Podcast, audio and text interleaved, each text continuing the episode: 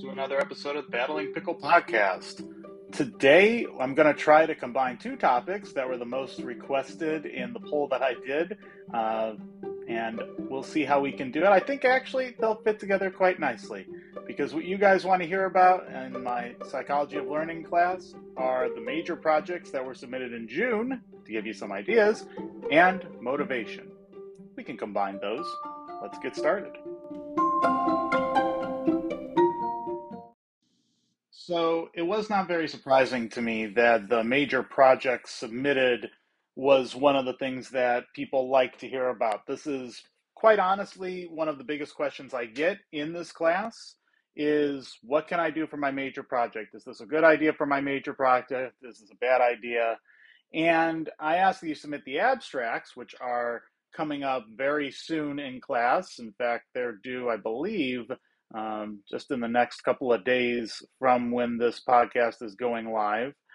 And the reason I ask you to do those abstracts is so that I can get a little bit of an idea of what you're planning on doing. Now, the secret is there's no right or wrong way to do the major project.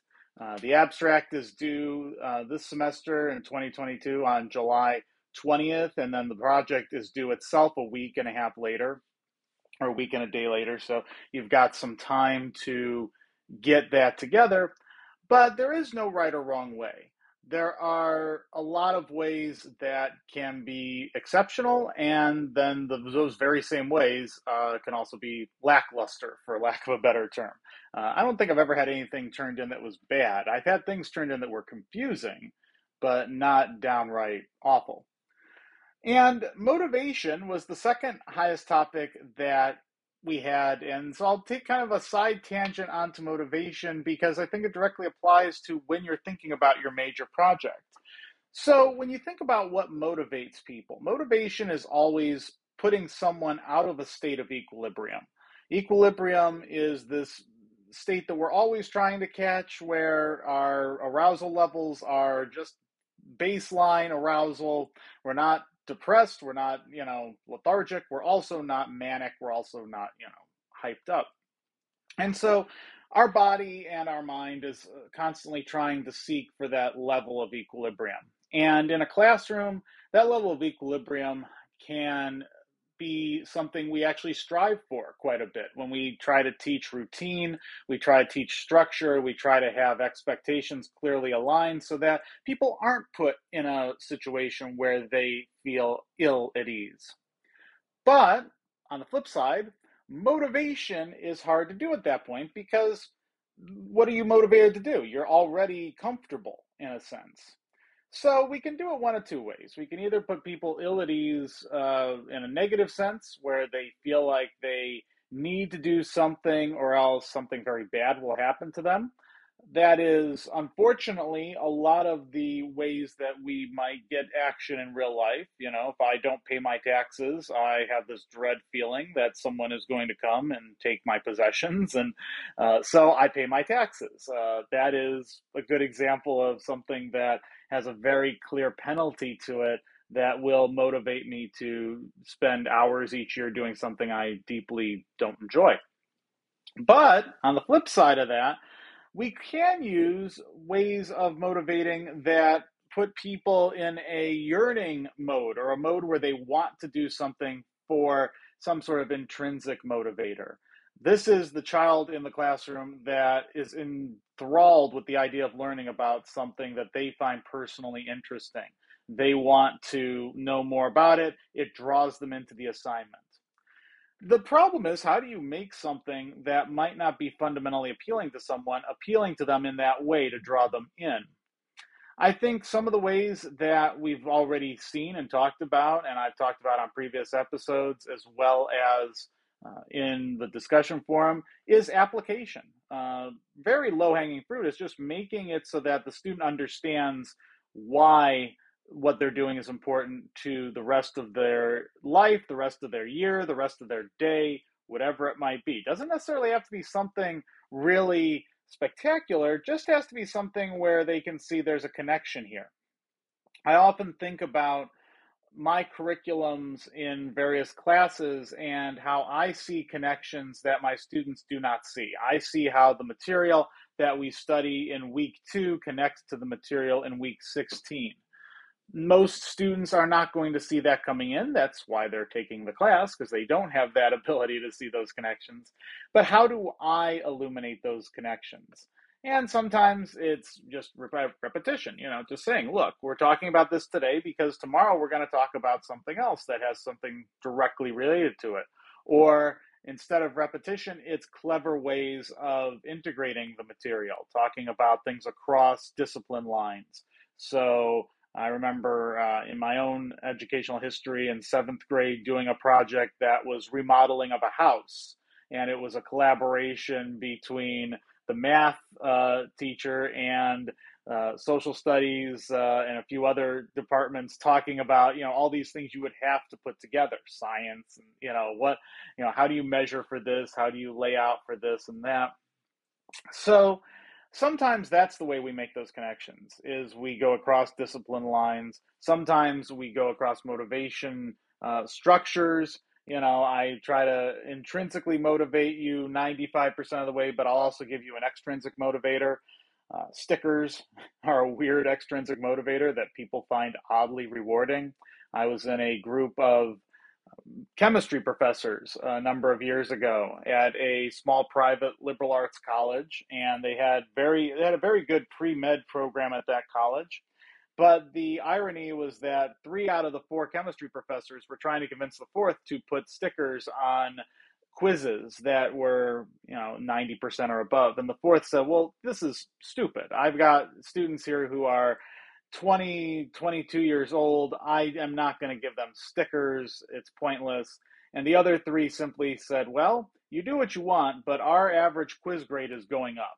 And so, since our average quiz grade is going up, uh, we're not going to look a gift horse in the mouth in a sense. We're gonna we're gonna give stickers. So that is uh, a bit about motivation, and motivation is tough. It's not something that any teacher, every teacher will tell you. It's not something that you find works universally. You can have the same student motivated by different things on different days you can have groups of students that one day something is a huge motivator, another day it is absolutely not motivating anymore at all. So, honestly, it is a process that you're going to want to tweak and continually evaluate and talk with your students. This is something I, I find kind of very strange. We don't ask our students questions like, What do you find motivating? I asked the class, what do you want to hear about in this podcast? Because you're going to be more motivated to want to listen to it if you know that you helped pick the topic or that it's a topic that is applicable. When I looked at the results for this, uh, there were topics that I gave out of the four that I don't think anyone chose.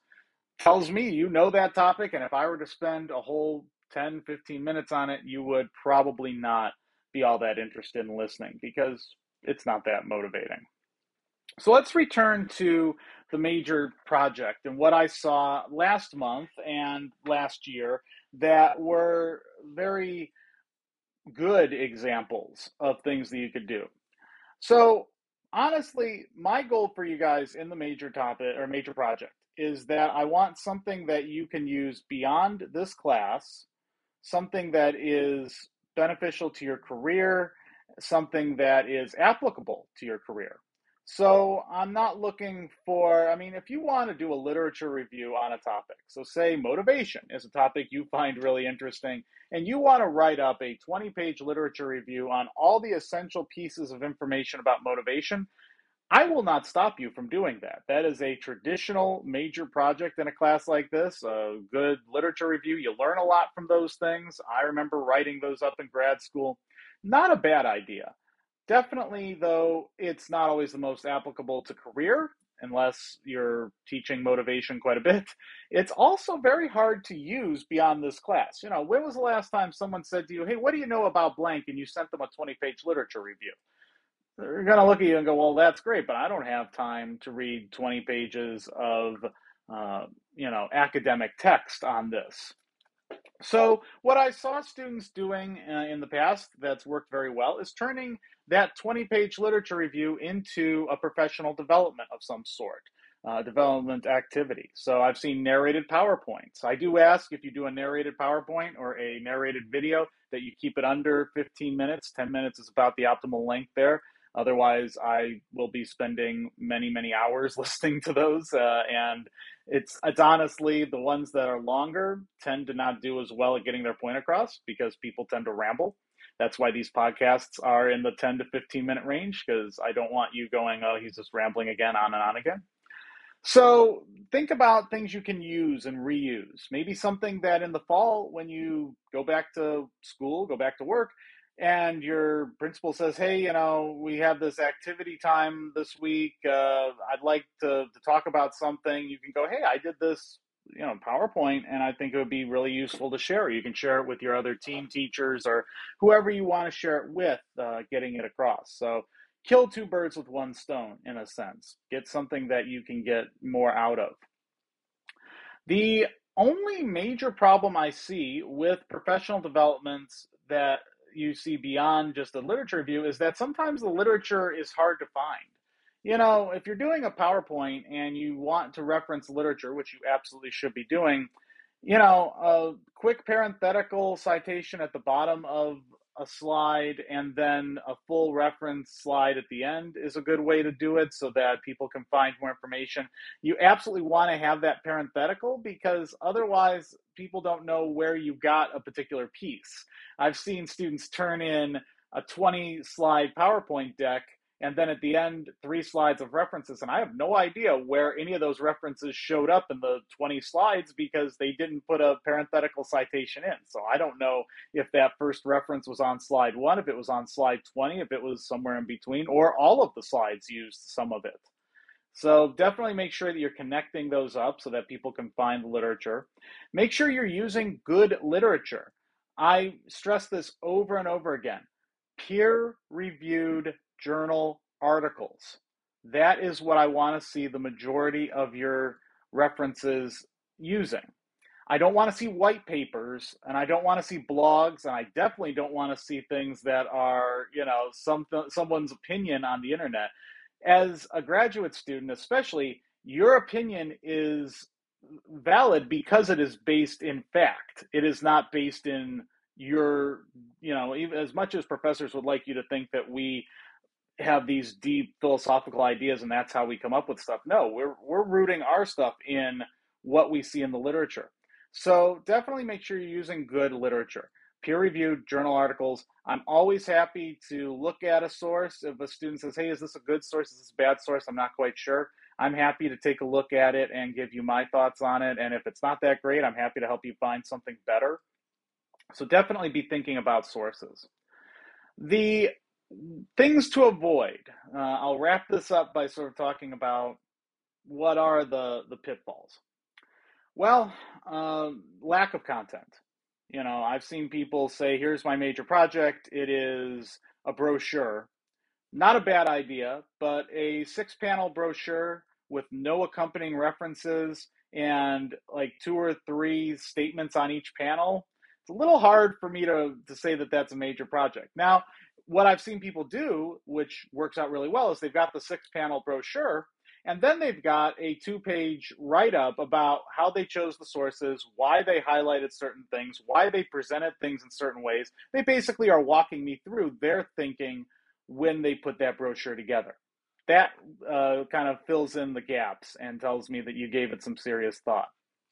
Other things that are problematic just narrated videos that don't they're just streams of consciousness. I've seen that a couple of times where someone goes, "Ah, oh, I got to get this major project done. I'm just going to turn on my camera and start talking." That is difficult. It doesn't have a structure. You can't see a structure to it. Uh, even this podcast episode, where it seemingly is a conversation, there was a structure. You know, I had in my mind, okay, we're going to start off talking about this. We're going to talk about motivation. Then we're going to tie it into good and bad examples of projects, et cetera, et cetera. We're going to hit these high points, going to hit these other things. So you definitely want to make sure that you have some sort of structure. You're not just winging it on the fly and talking at me. Uh, and you know, your audience is also an important thing. Think about who your audience is. If it's me, that's fine. Uh, so make sure that you are accurate in how you're presenting to an audience. If your audience are other teachers, that's fine too. But think about who your audience is and how they're going to receive information. If the audience is teachers that are probably busy after a long day and this is, you know, another meeting that they have to listen to, you might be a little bit more excited, a little bit more fun, a little bit more informal versus if it's uh, you know a group of professors you're probably going to be a little bit more formal with those things although uh, i've seen professors do plenty of informal things and downright foolish things in the past so hopefully this gave you some ideas um, when you write up your abstract next week or you can do it early you know, let me know. It doesn't have to be anything fancy. I have, you know, a paragraph or two, just letting me know what you're thinking of doing, what the end project's going to be, product's going to be. I can give you some feedback on that and really be thinking about how to make it useful to you, useful to your career. And you know what? Sometimes the most motivating thing is having an unrestricted or almost unrestricted guideline on things. So if you're frustrated going, why is there so many options? Why didn't he just tell us to do the literature review or something like that? Which, like I said, perfectly valid option if you want to do it. Uh, it's because I want you to be motivated to do something that you can use and that you're proud of.